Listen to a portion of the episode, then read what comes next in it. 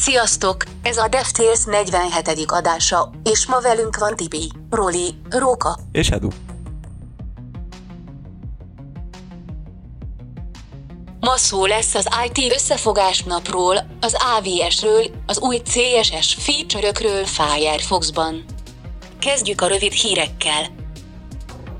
Egyik ilyen rövid hírünk, hogy a Mozilla-tól elkezdődött egy olyan kezdeményezés, miszerint a JavaScript tehát milyen jó lenne, hogyha ilyen előfeldolgozott formában töltenék le a böngészőbe, és nem azzal kellene tölteni a böngészőnek az értékes idejét, hogy szövegfájlokat parzol be, hanem már egy ilyen előparzolt formában, egy ilyen bináris AST formában, ugye ez az abstract syntaxis fa formátumban lenne definiálva. Ezzel ugye egy csomó hálózati sebességet lehetne nyerni, mert hogy valószínűleg ez a bináris forma ez kisebb lenne, ugyanúgy visszafejthető az eredeti szöveges állományá, és még ezen kívül feldolgozási időben is viszonylag nagy sebesség növekedés lenne, hiszen ezeket a lépéseket, ezeket az előfeldolgozási lépéseket, szintaxis elemzést ezt már megcsinálná előre a szerver. Úgyhogy ez egy tök jó kezdeményezés. Tehát ez, ez kicsit olyan, mint a server side rendering?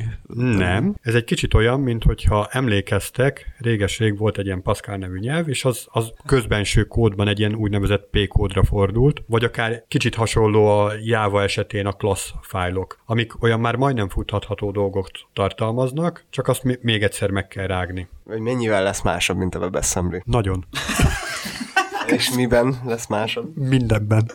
Ugye a WebAssembly, ott, hogyha nagyon puritán módon akarjuk megfogalmazni, ott gyakorlatilag egy interfész kapunk a koprocesszorhoz, tehát nagyon gyors hozzáférést a matematikai műveletekhez. Ez olyan esetekben nagyon előnyös, amikor nagyon nagy számításigényű, nagyon nagy számításigényű alkalmazásunk van, például 3D-s játékot szeretnénk futtatni, és a 3D objektumoknak a kiszámolása az, az, az elég matekos feladat. Ott nagyon nagy sebességnövekedést lehet elérni a sima JavaScripthez képest a WebAssembly-vel. Ezzel szemben ez a binary AST dolog, ez azt jelenti, hogy gyakorlatilag minden egyes JavaScript, tehát amit egy egyszerű weboldalhoz használunk, vagy egy loginhoz, vagy bárhol, mondjuk egy Facebookhoz, ott azért van több megányi JavaScript, az több megányi szöveges dokumentum. Azt a böngészőnek el kell olvasni, értelmezni, fölépíteni ezt a szintaxisfát, lexikális elemzőt futtatni rá, szintaxis hibákat kiszórni, majd ezután kezdődhet csak a végrehajtás. Na ezt az előfeldolgozási lépéseket, ezt mind megspórolja. Mert ezt így binárisan már, már úgy közli tényként, hogy kész. És arról van már szó, hogy ez hogy fog előállni, vagy mikor?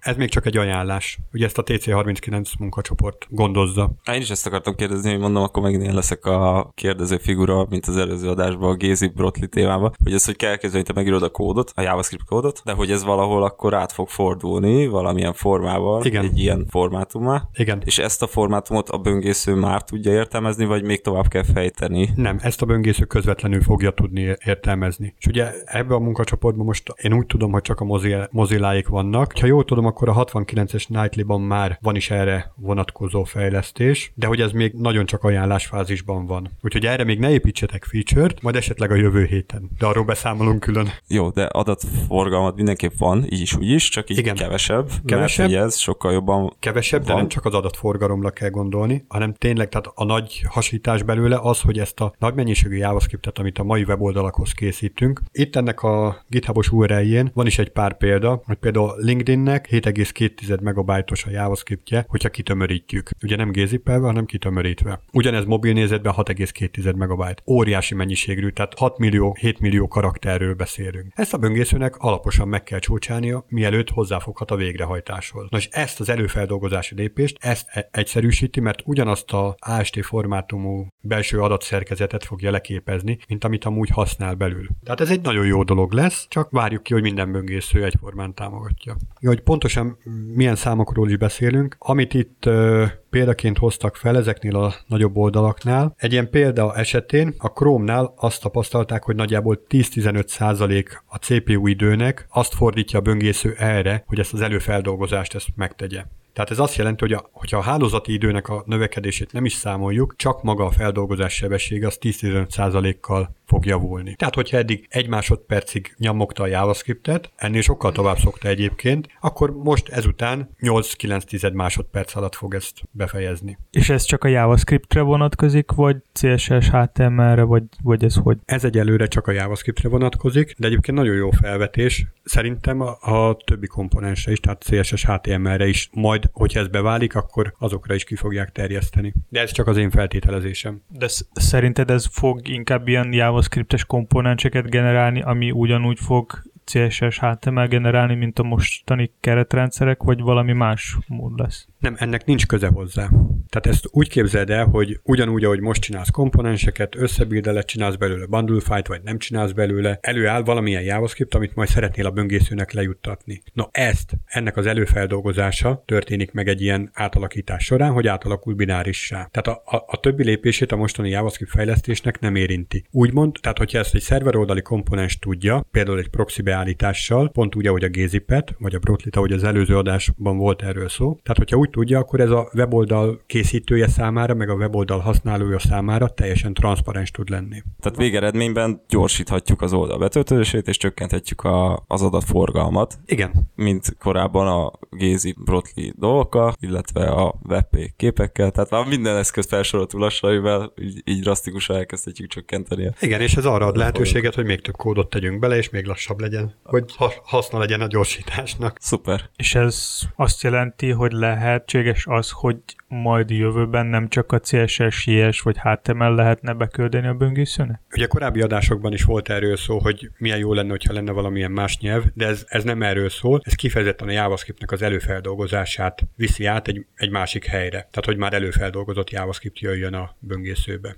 Amiről még nem esett szó, hogy ez, ez ugye akkor egy, egy újabb kaput nyit a különböző támadások előtt. Igen, ez egy újabb lehetőség arra, hogy valamilyen kártékony kód valahogy a böngészőt megtámadja, viszont akkora nagy sebességnövekedést ad, tényleg ez a, a mostani uh, JavaScriptes motorok, azok már annyira kiélezetten uh, dolgoznak, hogy ilyen nagy, ilyen 10-15%-os sebességnövekedést nagyon nehéz elérni bármivel is.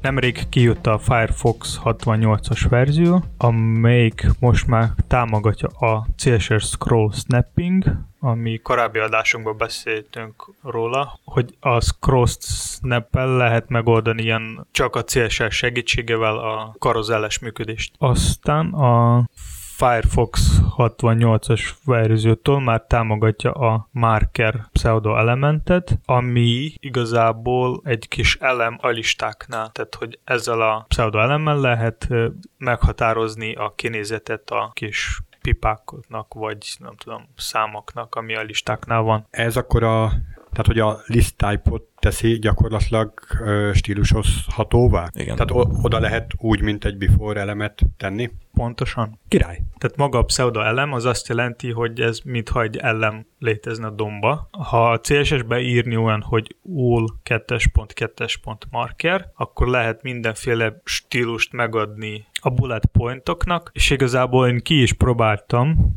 a Firefoxban, mármint így, hogy, hogy működik is, és tényleg működik a Firefoxban, Nem kamusztak. És utána kellett új gépet venni? nem csak újraindítani. Nem, nem viccelek. És amúgy érdekes, hogy a Safari is eléggé rég, régóta támogatja a markert, viszont ott nem az összes feature működik. Például ennek a markernek lehet adni saját, tehát a content CSS property-ban lehet adni egy más stringet, tehát hogy a bullet point előtt vagy utána lesz valami más szöveg, vagy bármi más síkon. Hasonló módon, mint amikor szimuláljuk a számozott listát. Igen, tehát például mint a before-nál, tehát ott igazából ebben a ma- markerben ki lehet cserélni saját dologra a, a bulletet, viszont például a Safari-ban ez nem működik. Hát biztos ilyen részben támogatott, bár fura, mert Canary Use az úgy írja, hogy már ez, ez teljes mértékben támogatott. Igen, igen. Sőt, már régebb óta, mint a Firefoxnál. De egyébként valójában ez ugyanaz, mint amikor te elhájdolod a, a defaultból megjelenő bullet pointot, csak most nem kell elhájdolnod, és nem kell before elemet használnod, pseudo elemet, hanem ezt a markert CSS-ből. Meg ugyanúgy tudod alkalmazni olyan elemre, ami alapból nem lista típusú, és akkor azt hiszem van a displaynek is olyan. Tehát, hogyha valamilyen úton, módon, bár nyilván nem ajánlatos, ha te listákra, nem tudom, cím, ilyen headingeket akarsz használni, vagy bekezdéseket, akkor a, azt is, azt azokra is tudod alkalmazni. Csak talán rá kell rakni azokra egy ilyen display list, vagy nem tudom micsodát. Display list item. List Igen. item, aha. Ja, ja, ja. Igen, és ebből szempontból szerintem kicsit szemantikusabb lesz, mert így marker ez kicsit egyértelműbb lesz, hogy ez mire való. Hát CSS oldalon, de attól függetlenül a listákat, listák, tehát listák, lista célra listákat használnék, nem pedig mást. De igen. De hogyha mondjuk egy oldal címnál, vagy valami más címnál kellene valami bulletet belerakni, akkor szerintem a marker az jó lehet. Hát ez akkor van, amikor vannak olyan design elemeink, hogy, hogy például oldalcímek be vannak számozva az oldalon, de szemantikailag nincsen igazából jelentősége, hogy most a, a főcím mellett van egy egyes vagy egy kettes, vagy hogy az hanyadik főcím. Ezt inkább csak ilyen díszítésként szerepel ott, akkor végül is lehet használni. Már szóban marker. Marker. Aztán következő érdekes újdonság, ami megjelent a Firefoxban, az, hogy most már külön lehet be vagy kikapcsolni a print styles. De ez micsoda pontosan? Ugye a CSS-ben lehet egy bizonyos media query belül definiálni azt a CSS, ami fog vonatkozni a nyomtatásra. És akkor ezt most inspektorba te meg tudod nézni, egy külön kis fülön vagy ablakocskával. Inspektorba tudsz ki vagy bekapcsolni azokat a stílusokat. Aha, és akkor bekapcsolod azt a, azt a feature-t, és akkor mutatja, hogy azon az elemen most éppen, ha nyomtatnád, akkor milyen stílusok vannak. Igen. Fura egyébként, szerintetek használják valahol? Nyomtatási nézetet csinálni oldalhoz? Bármiféle weblaphoz? Persze, ez tökre szokásos. Képzeld el, hogy van egy nagyon gazdag weboldalad, ahol van fejléc, lábléc, minden túró, de csak a közepét szeretnéd kinyomtatni az ügyfélnek, mert ott van a számára érdekes adat. Tök valid. Csinálsz egy nyomtatás gombot, és akkor az a CSS szabályod, hogy a fejléc, lábléc az ne látszódjon. Szóval csak arra gondoltam, hogy egyébként már anélkül, hogy bármilyen stílust írnál arra, hogy nyomtatási képe milyen legyen egy oldalnak, anélkül is egész jól tud kinézni. Ez max tényleg az lehet, amit mondasz, Róka, hogy nézz egy recept oldalt, és szeretnéd kinyomtatni a receptet, hogy ne kelljen neked tabletről vagy laptopról olvasgatnod, akkor ne látszom mondjuk a fejléc a nyomtatási képe, meg ilyesmi. Arra jó lett. Én amúgy párszor hallottam a fejlesztőktől, hogy ők szenvedtek azzal, hogy az oldal úgy legyen lefejlesztve, hogy mondjuk a Chrome-ba az a nyomtatós ablaknál, tehát hogy úgy szint bontsa szét az oldalt, hogy ez jól legyen a papír számára. És szokásos módon Firefox továbbra is tervez frissíteni a saját böngészőt, szóval várj, várjunk az új feature-eket szeretettel. Hiszen abban lesz az előbb megbeszélt binary hash téma. Ameddig a föld kerek, mindig lesznek feature-ek. Vagy Firefox szerek. Szóval egy kis dokkeres téma. Idén kijött a 19-es verzió, és ezzel kapcsolatban pár elég jó funkció a Docker kapcsán, illetve volt nemrég egy, egy meetup, amint részt vettél róla, így tudnál erről egy kicsit mesélni, meg mik voltak azok a funkciók, amik így, így, így megtetszettek neked. Ameddig a föld kerek, mindig lesznek dokkerek. Na hát igen, ugye kijött a 19-es Docker július, július közepén, és hát ugye több érdekes feature is belekerült, ugye többek között ugye ro- rootless konténerek, tehát ilyen csomó security update is belekerült, ami viszont nekem a legjobban tetszett, az a BuildX nevű cumo, a CLI tool, ami gyakorlatilag már alapból a BuildKit-et használja, nem tudom, hogy BuildKitről esetleg hallottatok-e már, használtátok-e már Mesélj róla. önmagából BuildKit is a Docker része volt korábban, csak kivált belőlem. Tehát a BuildKit, BuildKit gyakorlatilag egy image builder, ugye vannak a, most már a Docker image lettek a, az industry standardek, tehát ugye az OCI standardek, és uh, ugye több mindennel tudsz uh, ilyen Docker image vagy image előállítani, ugye az OpenShift is egy teljes saját service használ erre, azt hiszem, azt hiszem Image Builder annak, is, annak a neve, a Docker ugye pedig a BuildKit-et használja, és ugye 19 már 18 is lehet Build, BuildX-et használni, de a 19-ben, nekem a 18 nem sikerült ö, összelőnem, a 19-szer viszont igen, és ugye nagyon jól kiterjesztető cucc, illetve ami engem így kifejezetten megfogott, hogy egy kicsit más az output is. A tehát kicsit más a log illetve párhuzamosan tudja bildelni a függőségeinket. Például, hogyha van egy állás alkalmazásunk, akkor képes arra, hogy az összes dependencinket így külön szálon bildeli és fordítja le, így sokkal gyorsabb build érhetünk el. De akkor ez olyanoknak, akik csak használják a Docker konténereket, nekik ez úgymond transzparens marad. Tehát most nem annyira számítani, nem fog annyira számítani, hogy most belül vagy kívül van egy eszköz, amivel lehet bildelni. Hiszen aki csak használja, ő csak használja. Ja, így van, így van. Ez, tehát ez build, ez build során, ez build során fontos. Mármint amikor image-et bildelsz. Így van, így van. Így van, és ugye említette Tibi a, a meetupot. Voltam már több uh, Docker meetupon, ugye a, a magyar Docker közösség az egy elég, elég jó kis közösség, közösség, és ott volt először szó, pont a, a build kitről, és nekem nagyon tetszett ez a, ez a része, meg tényleg a, a, a közösség az nagyon jó. Ugye volt szó a San Francisco-i DockerConról is, ugye ott a community lead kint volt, és egy csomó élménnyel visszatért, úgyhogy ezt mindenkinek ajánlom, hogy a Docker Budapest meetupjaira menjenek el, nagyon jó, nagyon jó a légkör. Ez egy ilyen nagyobb körű dolog volt, tehát, vagy mennyire volt interaktív a, a, az egész előadás? Lehetett kérdezni, vagy nem tudom, vagy olyan sokan voltatok, hogy, hogy, hogy csak elmondták az új híreket, és akkor kész, ti tudomásul vettétek, vagy, vagy milyen formában volt ez? Abszolút interaktív volt, meg el is húzottak egyébként a, az előadások, és ilyen kisebb családias légkör volt. Kb. egy 40 fő volt. Jó, gondolom az általuk szervezett kis Docker meetupok, azok mindig fönn vannak a meetup.com-on is. Tehát lent beszélgettünk, és uh, említetted, hogy, hogy egy másik meetupon találkoztál a, a, a sráccal, aki szervezi ezt, ezeket a meetupokat, a Docker témájú meetupokat, és, uh, és egyébként, hogy ilyen tök nyitott volt, tehát hogy így, így mondta, mondtad, hogy te most igazából nem olyan rég foglalkozol ezzel, meg hogy érdekel, és így szeretnéd belásni magad, és aztán mondta, hogy így van lehetőség uh, akár ilyen workshopot tartani, vagy bármi ilyesmit, hogy, hogy erről így mit gondolsz, vagy szerinted így van, vagy reális így felkészülni erre, vagy, vagy nem tudom, te beszéltél vele igazából, de hogy mire gondoltad? Hát ugye, ahogy az előbb említettem maga, a közösség is tökre ilyen befogadó, és így van, így van beszélgettünk egy kicsit, és hát arról volt, hogy voltak workshopok, és szívesen várják az ilyen kezdő embereket is, hogy nyugodtan osszák meg a tapasztalataikat ugye Dockerrel kapcsolatban, mert nekik is tök érdekes visszajelzés az, hogy mondjuk aki valaki, mondjuk aki most kezdi a Dockert, hogy ő milyen akadályokba megy bele esetleg, milyen akadályokba ütközik, és hogy ezeket hogy kezeli, illetve ők is tudnak neki segíteni esetlegesen. És amit még ott hallottam, hogy ugye van a hivatalos Docker Slack csatorna, és Slack Workspace, ahol van egy Docker Budapest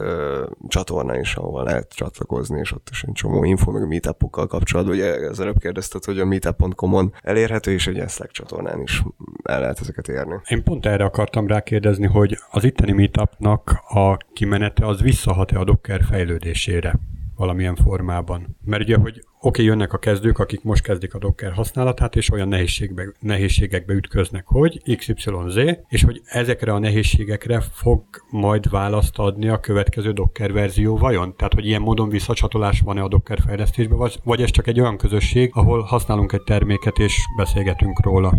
Hát ezt most így nem tudom megmondani, hogy azonnali visszacsatolás van. Viszont hát nem muszáj, hogy azonnali, csak hogy bármilyen.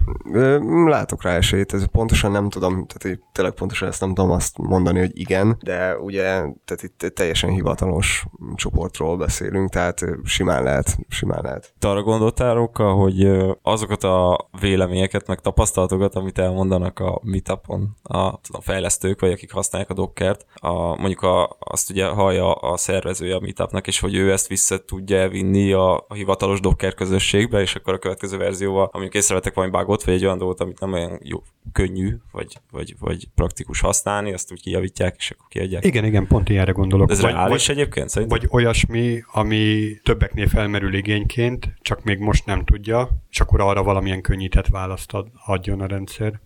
Egyébként miért ne lenne reális? Tehát, hogyha full hivatalos a rendezvény, tehát tényleg a Docker készítőinek része van a szervezésben, akkor, akkor valószínűleg a népszerűsítésen kívül ez is lehet a célja, hogy ilyen módon inputot szerezzenek arról, hogy mire van szükség. Abszolút community feedback az, az megy. Ha egy a Docker kapcsán valakit érdekel ilyen felhő alapú szolgáltató, például az AVS, akkor tudjuk ajánlani a Shiva Force által készített Udemis képzést. Magyar nyelven elérhető egy komplett AVS oktatóanyag, és ez nincs ilyen magyar nyelven több. A rövid hírek végére egy extra rövid hír. Szóval, hogy képzeljétek, átnevezik az Instagramot, meg a Whatsappot. Nagyon nagy változás lesz. Kíváncsi vagy, Rók? Igen. És, és lesz szavazás, hogy mi, mi legyen a neve, vagy, vagy már el van Nem, ezt már sajnos eldöntötték. És nagyon-nagyon nagyon kreatív úton indultak el. Na mindegy, a lényege az, hogy, hogy hát Instagram és WhatsApp from Facebook lesz a nevük. Wow. Nem? A, De akkor a mobil eszközöken ez nem fog kifírni. igen, ez nagyon hosszú, úgyhogy képzeljétek, a, az ikonnál nem is fogják jelölni a dolgot. Tehát Vagy a, az Instagram? Az, a, az Instagram from Facebook. Csak hogy from Facebook lesz. Igen, lehet, hogy rövidíteni kéne. Nem, hát amikor megnyitod az appot, majd akkor ez lesz kiírva, és akkor igazából ezzel nyilván az volt a célja a Facebooknak, hogy ő jelölje, vagy mutassa, hogy, hogy, hogy ez a két alkalmazás igazából hozzájuk tartozik. És ez vajon miért volt fontos? Hát valószínűleg egy- egyébként lehet, hogy nem annyira köztudott egyrészt, most nem az Instagramra gondolok, de például a Whatsappra, hogy az Facebook termék most már. Ö, másrészt meg ez jó kérdés, nem tudom. milyen Oké, okay, hogyha nem köztudott, de hogy az miért fontos, hogy a felhasználók tisztában legyenek ezzel? Hát valószínűleg azért, mert ez is egy ilyen marketing fogás, vagy nem tudom, ilyen önreklám, vagy bármi. És nem az van a dolog hátterében, hogy szeretnének egy, ö, egy csetet mindegyik mögé. De. És hogy, hogy De ez, ez van a hátterében egyébként, csak azt hittem, hogy most arra vagy kíváncsi, hogy úgy egyébként miért lehet, uh, ez, ez fontos a Facebooknak. Ezen Gondolom, kívül. a, a, tehát, hogy De- ez alapján így nyugodjon le mindenki, úgyis egy cég vagyunk, és akkor nem lesz baj abból, hogy egy chat lesz. Na, hát szeretnének valami ilyen, ilyen cross Facebook app chatet, ami, tud kommunik- ami keresztül tudsz kommunikálni ezeken az alkalmazásokban. Tehát, hogy mondjam, de- tehát mondjuk Whatsappról, Instagramról, meg stb. Egyébként ezzel kapcsolatban kicsit így elolvasgattam ugye a, a, a Whatsappot, hogy ez, ez most miért, meg hogy, mert hogy ugye nagyon népszerű, meg rengeteg helyen használják, meg hogy egyáltalán hogy került a Facebookhoz, és nyilván az volt az oka, hogy, hogy, hogy sok országban ugye riválisként működött, például a, a Messenger riválisaként, és hát nyilván ez az, mi volt a megoldás, akkor felvásároljuk, de, de hogy egyébként tök, tök teljesen hihetetlen, hogy, hogy miért, miért ennyire népszerű a dolog, és akkor még próbáltam utána járni, hogy na vajon miért, hogy miért, miért fontos ez, mert bárkinek is a WhatsApp, amikor ott van egyébként csomó más lehetőség, és igazából arra tudtam kiukadni így egy kis keresés után, hogy, hogy gyakorlatilag ez volt az első ilyen típusú alkalmazás. Ugye még, még, még amikor a, a, Skype már létezett, de még talán mobilon nem, hanem csak desktopon, ebben nem vagyok teljesen biztos. Nem mindegy, de hogy kb. a Skype volt úgymond a, egy ilyen ismertebb alkalmazás, amin keresztül tudták kommunikálni ilyen-olyan formában. Na és a WhatsApp ugye akkor jelent meg a Hát piacon. azért előtte volt az MSN. Na jó, de hát az mobilon sehol nem volt. Meg az még, az még előtte volt, tehát az, az addigra szerintem már meg is szűnt talán, vagy nem tudom mikor volt pontosan annak a, a temetése. És akkor egy-két ilyen listát találtam, a, valószínűleg ez az egyik, hogy már az egyik legrégebb óta működő ilyen típusú alkalmazás, és annó, amikor így ez bejött, akkor, akkor kezdett el drasztikusan csökkenni az SMS-ezések száma, tehát elég sokan elkezdtek ezen keresztül kommunikálni. Nem tudom, telefonszámot azt tudod kötni, nincsen olyan semmi extra előnye igazából amit itt találtam volna, és hogy muszáj így használni, de például korábban is hallottam olyat, hogy nem tudom, Németországban pedig, pedig például nagyon felkapott, rengetegen ezt használják. De amikor kérdeztem, hogy miért, nem, nem tudták ki megmondani, mert csak mert ezt használják. Hát lehet, hogy azért használják sokan, mert hogy sokan használják. Na igen, tehát hogy valószínűleg ez, mivel régóta megy, és igazából jól működik, mit tudsz rajta kommunikálni. Meg, hogy minden ismerősöd ott van, akkor miért ne lennél te Igen, is ott? igen, igen, igen. És lehet, hogy ezt akarta megszüntetni a Facebook, úgyhogy ez, ez, ennek, ennek apropóján szépen meg is vette. Amúgy érdekes, hogy WhatsApp az fizetős volt. Az elején. Az elején, igen. De hát akkor még megtehették, ugye? Róka vagyok, és azt szeretném kérdezni, hogy miért felolvasóval kezdtük az adást. Na hát azért, azért kezdtük így, mert kicsit megkésve, de hoztam egy pár hírt az IT összefogás napról, ami Mi is ez? Ugye van az országos IT meg- megmérettetés, egy ilyen éves versenysorozat, ahol most az akadálymentesítés jegyében telt az IT megmérettetés, és ennek a végén volt egy ilyen IT összefogás nap, ahol többen is, köztük én is előadtam, ugye akadálymentes témában, és ennek az élménybeszámolóit szeretném veletek megosztani. Ferenci Bálint a, a Mito UX vezetőjével adtunk elő közösen az OTP Bank portál fejlesztésével kapcsolatos tapasztalatainkat, és jó, egy, tényleg egy nagyon jó kis esemény volt, sok emberrel sikerült megismerkednem, illetve tök jó visszajelzéseket is kaptunk. Ugye volt egy kis kavarodás az elején, ugyanis nekünk kellett kezdeni a, az előadást, de úgy, úgy volt, hogy ilyen harmadikak leszünk, de aztán végül nekünk kellett kezdeni, ami hát egy kicsit izgultam, de úgy összességében tök jól sikerült. Jól elő voltam készülve, a visszajelzések is nagyon jók ö, lettek. És ö, pontosan ö,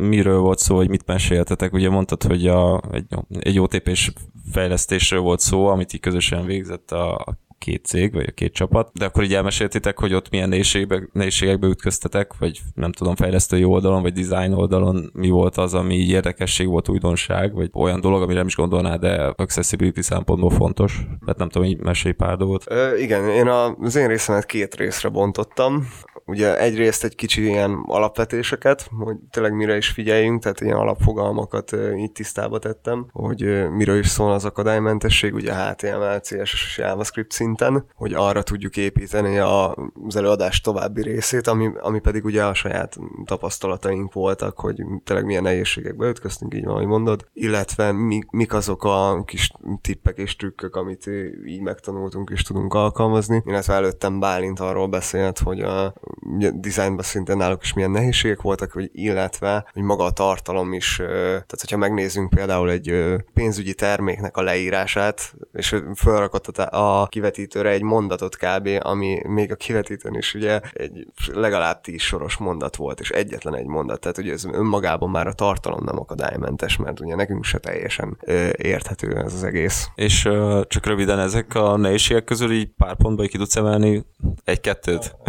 Hát például nekem a ugye, ilyen visszatérő problémám, és visszatérő probléma, hogy általánosságban is például, hogy a, ugye vizuálisan látunk valamit, és ez nem biztos, hogy szemantikailag is ugyanannak kell lennie, tehát hogyha például használunk egy H1 elemet, vagy H2-t, az lehet, hogy mondjuk a font size ugye kisebb vagy nagyobb, attól függően, hogy milyen layoutban található a dolog, és hogy erre például érdemes ilyen utility klasszokat csinálni és használni, hogyha mondjuk te egy H1 elemet meg akarsz H2-ként jeleníteni, akkor csak azzal a klasszal, de ezt meg is tudod oldani. És ugye szemantikailag is jó leszel a tartalmathoz, mert azt nagyon érdemes észben tartani, mindig a tartalom diktál, így akadálymentességnél, tehát mindig tényleg a tartalom az nagyon sokat meghatároz. Külön kell tudni választani azt a részt, hogy nem minden az, aminek látszik. Tehát, hogyha azért, mert nagy betűmérettel van írva egy szöveg, ez nem jelenti azt, hogy szemantikailag is fontos, vagy Igen. nagy jelentőséggel bír. Tudnál erre egy példát mondani, mert így elég nehéz elképzelni, hogy amikor a nagy méret az, az nem annyira fontos. Hát igen. Mármint, hogy a nagy méret az nem annyira fontos. Hát ugye itt nyilván Tibi kicsit túloz, mert ilyenek, ugye ha már ez előfordul, hogy annyira nagy, hogy mit tudom én, hogy már H4-et H1-nek jelenítünk meg, akkor az már rossz design. Tehát nyilván akkor olyan, olyan tartalmat nem is akarunk De várjál, most ezekre úgy hivatkozom, mint hogyha ezek, tehát az önmagában méretet kéne, hogy jelentsen, hogy H1, meg H4. Hát általá, általában a sidebuilder, sidebuilderek úgy van egy meghatározni. Mérete, így van. De hogy ezt mindig van. felül definiáljuk. Így van, így van. Viszont tehát itt tényleg nüansznyi méretekről beszélünk, tehát itt mit tudom, két-három pixelekről, de ugye már az is eltérés, de általában, általában egymás melletti szintek szoktak változni. Tehát, hogy mondjuk egy, egy van egy H2-d, az, vagy egy H3-ot, bocsánat, akkor azt lehet, hogy te fel akarod dobni egy H2-re font méretben és akkor ilyenkor. Meg hogyha belegondolsz, a, ugye a headingeknek is azért van egyfajta számozása, mert az egy ilyen súlyozottság is tulajdonképpen, hogy nyilván a az első számú az a legfontosabb, a hatos az a legkevésbé szemantikai hát fontossága. Én Most szemantikailag úgy tudnám elképzelni, hogy a könyv címe az a H1, az első fejezet az a H2, a Na, fejezetbe az alfejezet H3, Igen, azon belül egy bekezdés az H4. De hogyha méretet akarsz rendelni ezekhez, akkor tehát a mérettel hogy szoktál játszani, nyilván ami a legfontosabb, azt, azt ö, emeled ki a legjobban, tehát az a legnagyobb Na, igen, igen, csak én arra az esetre vagyok kíváncsi, amikor ez pont nem ezt a természetes sorszámozottságot takarja. Tehát, hogy a könyv könyv címe mondjuk kisebb legyen, mint a fejezet címe. Vagy érted? Tehát amit az előbb említettél. A, én olyan példát tudok erre mondani, hogy uh, például képzelj egy olyan oldalt, ahol vannak viszonylag nagy betűméretű címek az oldalon belül, de hogy szemantikailag nem lenne helyes, hogyha ha mindegyiket, minden egyes uh, ilyen, ilyen címet H1-el, HTML taggel rajzolná ki, vagy írná ki. Ezért sokszor azt alkalmazunk, hogy egy elrejtett H1 tagget csinálunk, és akkor H2-k lesznek ezek a kevésbé fontos, úgymond megegyező méretű címek. És akkor ezt ha gondolsz, az az elrejtett H1, az egy ilyen szempontból, ha vizuálisan nézed, akkor tökre nem jel, fontos, mert hogy hiszen elrejted. Tehát magyarul olyan, mintha nem lenne fontos, de igazából meg az az egyik legfontosabb, mert az mondja meg, hogy na most melyik oldalon vagy, mi a cím. ezt akartam kérdezni, hogy akkor ez felolvasó szempontból úgy jelentkezik, hogy az lesz gyakorlatilag az oldalon, vagy a könyvnek a címe. Így van, így van, így van, de ugye előfordulnak, hogy esetleg általában nagy szájtokat hozunk létre, és van, amikor viszont látszik az a H1, és akkor viszont meglejenítjük abba, abba a stílusban. De egyébként az előbb, amit példát hoztál, ez a könyves példa, ez is nagyon jó. Én például a, a, ezen a meetupon egy olyan képet hoztam, ami az MVDA-nak a navigációs nézetét tartalmazza, és ott mondjuk tök jól látszik, hogy mint egy tree view, úgy kell elképzelni a headingek sorrendjét. Tehát ahogy mondtad is, hogy a feje, egy, egy fejezet az H2, és akkor benne a kis H3-ak a, a további egységek. Tehát ugye ehhez, aki kicsit technikai volt, egy az is lehet hasonlítani a headingeket. Jó, ezt emeltet ki így legnagyobb, vagy első ilyen nehézségnek a, a több közül, amiben így ütköztetek. Most gondolom ezt lehetne még sorolni sokáig. Van még valami, amit így mondaná? Egyébként nem is nehézség, ez inkább egy best practice-nek mondanám. Mert egyébként ugye itt a folyamatokról beszéltem többet, hogy hogy, értem, hogy érdemes a folyamatainkat kialakítani, tehát hogy érdemes a HTML-ünket jó átgondolni, mert ugye az fogja képezni a, a, az alapot a felolvasó szoftvernek, tehát ugye egy accessibility appin keresztül van feldolgozva, és tényleg itt, itt tudjuk a, a felolvasót gyakorlatilag mi programozni. Vannak erre valami olyasfajta eszközök, amivel úgymond, tehát hogy nem úgy tudod tesztelni az oldaladat, hogy meghallgatod, hanem, hanem vizuálisan tud segíteni? Mert így szóval fejlesztőként, nekem így látóként tök nagy segítség, hogyha, ahogy például mondod, hogy ilyen preview-ban látom, az így első ránézésre meg tudom állapítani, hogy jó vagy rossz, viszont hogyha végig hallgatom, az tök sok időt elvesz. Abszolút, már a Chrome-ba is van az Accessibility fül, ami Accessibility Tree-t előállítja, amit ugye már a felolvasó szoftverek is használnak. Egyébként rajtatok kívül még volt, biztos volt, de hogy milyen, milyen olyan előadás volt, ami, ami, amit így megemlítenél. És hogy lehetne egy így HTML tervezni, hogy milyen szintig érdemes HTML, HTML tervezni akadálymentesítés szempontból, mert például vannak olyan esetek, amikor elég egy komplex HTML struktúrát fel kell építeni, mert, mert kell, hogy megfeleljen dizájnok. Ugye alapvetően azt szoktam mondani, hogy törekedjünk a natív dolgokra, és az oldal layoutját, tehát ugye a skeletonját azt ugye meg tudjuk tervezni. A, amit te mondasz, hogy olyan komplex widgeteket, az pedig egyesével. Ott, ott meg kell nézni, hogy tudunk-e valami olyan megoldást hozni, ami natívhoz közeli, hanem akkor pedig ugye én azt szoktam mondani, hogy a VCAG vagy ARIA practice, best practices-t érdemes megnézni, mert ott egy csomó ilyen design pattern leírnak az adott problémára, és hogyha nem is egyel, de akár többnek a kombinációjával ezeket meg lehet határozni, ezeket a komplex widgeteket. És tudsz mondani valamelyik példát, amelyik volt ilyen eléggé komplex? Én talán egy date mondanám, ami ilyen nagyon komplex, de ugye arra is vannak példák. Nálunk amúgy az egyik projektben volt egy ilyen eléggé komplex példa, hogy kellett megcsinálni egy ilyen táblázatot, amelyiknek az volt a célja, hogy csomó mindenféle adatot lehessen benne megmutatni, viszont arra kellett figyelni, hogy, hogy a böngésző ne fogjon le, és, volt, és például voltak még benne olyan feature hogy a táblázatnak a fejléce az kell, hogy sticky legyen, attól függetlenül, hogy melyik irányból szeretnéd scrollozni, tehát akár vertikálisan vagy horizontálisan, és minden egyes sornál is volt egy ilyen kis beoszó, beoszó menü, amelyiknek is kellett maradni sticky, amikor scrollozott horizontálisan. Tehát ez volt szerintem eléggé komplex ö, komponens, csomó szempontból. És egyébként ez a Datagrid design patent, azt lehet használni, vagy lehet alapul venni. Hát azt hiszem, itt ezt tudnánk sorolni bőven, hogy mikre kell így pluszba figyelni, amikor ilyen típusú munkát végzünk. De egyébként az előadás sorozaton rajtatok kívül melyik másik előadást tudnánk kiemelni, ami, ami így érdekes volt, vagy így, így, így azt mondod, hogy, hogy érdemes lenne még egyszer meghallgatni mondjuk? Hát szinte mindegyiket mondhatnám egyébként.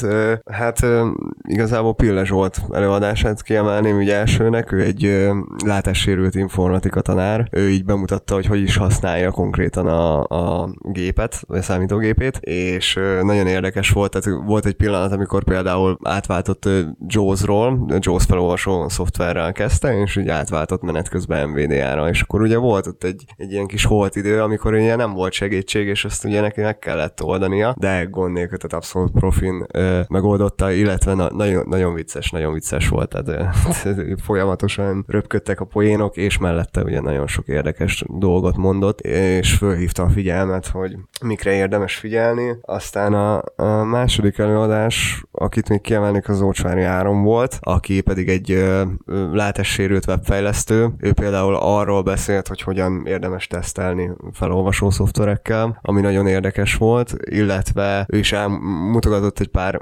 nehézséget, és most is visszacsatolnék a, a nehéz komponensekre, vagy az ilyen komplex komponensekre. Ő például egy olyat említett, hogy tehát, nem tud például jegyet foglalni nagyon sok helyen, tudjátok, ahol itt az ülőhelyet kell kiválasztani, mert ez általában mindig egy olyan, meg, olyan komplex megoldással van megcsinálva, hogy egyszerűen nem, nem, nem tudja megoldani. Tehát ez például egy ilyen nagyon nehéz és nagyon érdekes volt. Meg hát ugye az is nagyon érdekes volt, ahogy hogy neki, mert ugye mi, amikor teszteljük a, az oldalakat, akkor általában a végoldalakat nézzük, tehát egy kódot azt nyilván nem, de ugye megmutatta azt is, hogy ő hogy fejleszt. És amikor így a HTML kódon elkezdte végig darálni a felolvasóval, hát az, az, az egy vicces, vicces élmény volt, de, de abszolút, tehát eszméletlen, hogy mennyire pontosan tudja, hogy hol van, mit szeretne, mit kell most csinálni, tehát le a kalappal.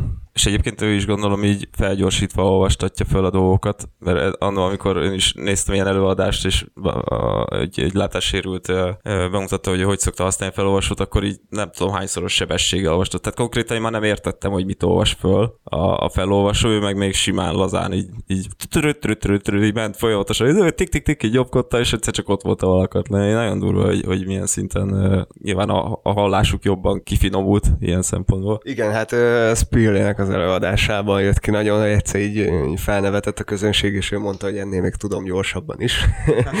és gyakorlatilag ez volt, amit mondasz, de alapvetően igen, tehát nagyon gyorsan tudják olvasni, viszont ugye azzal is szembesülnünk kellett, hogy ez, nekik ez is idő, nekik ez is plusz idő nyilván, tehát az, hogy már csak az, hogy hogy szervezzük a tartalmat, hogy gyorsan eljussanak arra a pontra, ami érdekes vagy fontos az oldalon, már azzal is nagyon sokat tudunk nekik segíteni. És Karesznak, Szántai Karesznak mi milyen volt az előadása? Most mi, mi, mi volt a fő téma? Hát nagyon jó volt. Egyébként ő lett volna a harmadik, akit kiemeltem volna. Hát eszméletlen nagy lelkesedéssel, ugye, ahogy ismerjük a ezt, belevágott a témába, és, és nagyon, nagyon, jó, nagyon jó dolgokat érintett. Ugye a fő témája az volt, hogy a tévhitek és ö, gyakran elkövetett hibák, a, ami nagyon jó volt, hogy egy párszor vissza is hivatkozott a mi előadásunkra, ami egy tök, tök nagy elismerés volt számomra. És utána beszélgettünk is a, a meetup után vele, és ami még ugye érdekes volt, az ő elő, tehát ugye a tévhitek cikkekkel kapcsolatban, hogy például neki volt egy olyan esete, amikor auditált egy oldalt, megnézte, visszadobott egy csomó hibát, hogy ez nem jó, és az adott ügyfél például vagy meg auditáltatta egy látássérült emberkével is azt a szájtot, és ő azt mondta, hogy nem, ez itt nincsen semmi baj, ő tökéletesen tudja használni. És hogy tehát ugye nem csak fejlesztői oldalról vannak tévhitelek, hanem üzleti oldalról is vannak, meg felhasználó oldalról is. És az volt a probléma, hogy ez a felhasználó felhasználó, csak nem tudom melyik fel, felolvasó programmal, de csak azzal nézte. Mert ő, ő, ő azt használja, és ő csak azzal nézte, és valóban abban a felolvasó szoftverben jól működött az adott szájt, viszont ugye Karesz végig tesztelte az összes nagyban, és akkor estek ki, estek ki hibák belőle. Tehát ez egy nagyon érdekes történet volt. Ez olyan, mint amikor egy böngészőre fejlesztesz, aztán kiderül, hogy ilyen 11-ben is kéne, hogy működjön. Így, abszolút. Egyébként korábban, nem is tudom, ki mesélte, hogy, hogy látássérültek használják használnak ilyen-olyan oldalt, amire most mi úgy gondolnánk, hogy, hogy hát ez abszolút nem jó ilyen szempontból, tehát ez ikuka, és mondják, hogy egyébként ők meg nagyon jól tudják használni, tehát nincsen semmi olyan különösebb gond vele, már hozzászoktak amúgy is, hogy nincsen minden szempontból felkészítve az oldal, de hogy hiányzik pár dolog. Tehát nyilván ez megint olyan, hogyha szabvány szerint akarsz valamit elkészíteni, akkor nagyon sok dologra kell figyelni, viszont lehet, hogy már az a plusz pár apróság is, meg ilyen, ilyen hogy mondjam, ilyen folyamatot megakasztó dolog is, megoldása is fontos lehet, és onnantól kezdve azok meg vannak csinálva, akkor uh, már teljesen jó használható az oldal. Csak nem biztos, hogy itt a WCAG szabvány alapján teljesen tökéletes. Hát igen, igen, tehát meg kell találni itt is a, a középutat gyakorlatilag, tehát pár aprósággal már nagyon sokat tudunk segíteni, és tehát ugye pont Áronnal beszéltük ezt, hogy talán nem is olyan jó annyira a túloldalra átesni, hogy minden ilyen szögletesen szabvány szerint van, mert néha azok is kicsit túl vannak tolva. És ugye most említettük ezt a meetupot, de hogy előtte ennek volt egy másik fele is, maga ez a IT összefogás megmérettetés. Most nem tudom, arról csak tudsz mondani pár szót, nem kell így nagyon részleteibe, csak hogy mégis miről szólt ez a dolog. Igen, ott volt egy csomó hibajegy az MVDA-val kapcsolatosan, illetve a WordPress-szel kapcsolatosan, amit lehetett javítani, megnézni. Ugye mi is elvittünk egy párat, viszont hát ugye sajnos javítani ezeket így nem tudtuk, mert mindig az adott szoftverben volt a hiba, tehát igazából a feladat az volt, hogy ezeket felismerjük. Ugye az egyik ilyen például a, a Messengerben volt, hogyha megnézitek MVDA-val, nem, nem vagyok benne biztos, hogy még javít javították a dolgot, de hogyha desktopon az aktív kontakt fület megnézzük, ahol kiristázza az aktív kontaktjainkat, meglepő módon, ott ugye egy ULL listában van a történet, és ugye volt egy ilyen is GitHubon az NVIDIA-val kapcsolatosan, hogy ezt nem olvassa fel ennek az elemeit. És ugye megnéztük, hát valóban nem, mivel a Facebookosok valamilyen úton, módon ráraktak egy Aria hidden, tehát ezt nem fogja ugye azt meg. Tehát ugye voltak ilyen verziók, böngésző verzióból adódó hibák, illetve tehát bele is néztünk az NVIDIA-nek a forráskódjába, ezt föl is állítottuk magunknál a fejlesztői környezetet, ami alapvetően egyébként egy tök egyszerű dolog, tehát hogyha valaki benne van a Pythonban, és az open source-ban szeret, ö, szereti nyomni a contribution akkor ajánlom neki az NVIDIA-t, hogy nézzék meg, mert tök, tök játékos kis dolog. Jó, és amúgy ennek a, a rendezvénynek a végén, amikor mindenki erről elmondta a mondandóját, úgy tudom, hogy volt valami díjátadó is, és egyébként nem tök nagy tisztelet, vagyis hát ilyen elismerés, hogy, hogy ti is kaptatok egy díjat. Nem tudom, tudsz erről mesélni? Igen, igen, hát ugye a, a résztvevők, előadók és a játékban résztvevők kaptak díjat, és hát igen, ezzel kapcsolatban az volt még az érdekes, hogy mindenkinek egy személyre szabott kérdést feltettek, és én azt a kérdést kaptam, hogy mivel lehetne motiválni a fejlesztőket arra, hogy az akadálymentességet szempontként kezeljék, hogy ne legyen nyűg, és, és tényleg bele, tehát minden napok része legyen, és hát én úgy gondolom, hogy igazából akkor teljes az oldal, amit csinálunk, tehát az, én azt mondanám, hogy az olyan, mint hogyha lehagynánk a CSS-t, tehát, hogy, és akkor még akadálymentesek lehetünk egyébként, de hogy én, én azt mondanám, hogy a, a munkánk akkor teljes, és ugye mivel tehát ilyen technikai beállítottságú emberek vagyunk, szerintem ez, ez sokunkat motiválhat, hogy ha ugye nem akadálymentes terméket állítunk elő, akkor az, az nem kész. Az nem kész dolog. És hogyha felmérés az mutatja, hogy erre nincs szükség? Hát ezt nem mondhatod egy az egyben, mivel... De hogy felmérés, már felmértem, és a felmérés az mutatja, hogy erre nincs De igény. neked ez volt, volt már korábban ilyen terméked? Vagy ez egy teljesen új termék, és azt nem. így felmérted? Most az a, baj ezzel a, az a baj ezzel az állítással, hogy mivel, hogyha van egy ilyen nem akadálymentes oldalad, vagy van egy szájtod, nem is tudod, hogy használják-e, vagy használnák-e, mert bejönnek, és akkor a nulladik pillanat belakadnak, elmennek. Az olyan, mintha lassan töltődik be az oldalad, és akkor utána ott hagyod az egészet. Tehát itt nem, nem tudsz olyan fölmérés mondani, tehát ez a, a pont a, szerintem a tavalyi ájon volt egyébként a, erre nagyon jó példa az inkluzív dizájnnal kapcsolatban, hogy csomó cégnél derült ez ki, hogy basszus, mennyien, mennyien pluszban használják azért, csak azért, mert akadálymentes lett, és így, tehát hogy jöttek fel a, a bevételek is emiatt. Egyébként én erre csak azt tudom mondani, amit szerintem ma máskor is mondtam, hogy egy mezei fejlesztőnek, hanem külön igény, hogy vegye figyelembe fejlesztés során azt, hogy tehát ezeket az accessibility szempontokat, akkor nem fog rá figyelni. Szerintem ennek két oka van, az egyik, hogy nem is tudja, hogy erre kéne figyelni, a másik meg az, hogy ez lassítja a munkáján, tehát nem fog vele foglalkozni. Hogyha most őszinték akarok lenni, akkor szerintem az esetek 99%-a az így történik. Hogyha nyilván kifejezett igény, hogy ezekkel foglalkozni, vagy már korábban foglalkozott ilyen esetekkel, és kitanulta, akkor már szerintem ez így, így reflexzerűen jön, és akkor amúgy is figyel rá. Meg szerintem egyébként az is kialakul az emberbe, hogy egyébként ez egy, egy, egy ilyen jó ügy, vagy hogy mondjam, tehát hogy ezzel támogatsz másokat, és igazából sokkal több időt nem veszel, hanem komplex esetekről beszélünk, de mondom, szerintem az, az, az van, amit az előbb mondtam. Ez kultúra szinten kell, hogy legyen. Tehát a cégen belül, vagy az adat személynál is. Igen, abszolút, abszolút, meg, a, meg, meg hogy user feedbacket is gyűjtsünk, tehát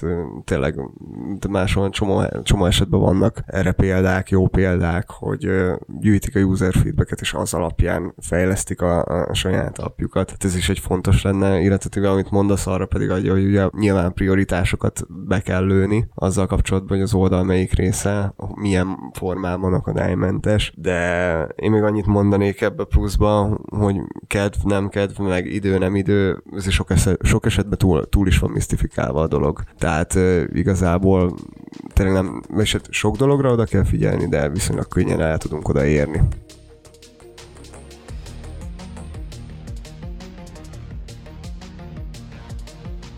Ennyi fért bele a mai adásba, ha van valami kérdésetek, vagy ötletetek, vagy bármi más visszajelzés, akkor írjatok nekünk. Hallgassatok minket legközelebb is, sziasztok! Sziasztok! Hello! Sziasztok!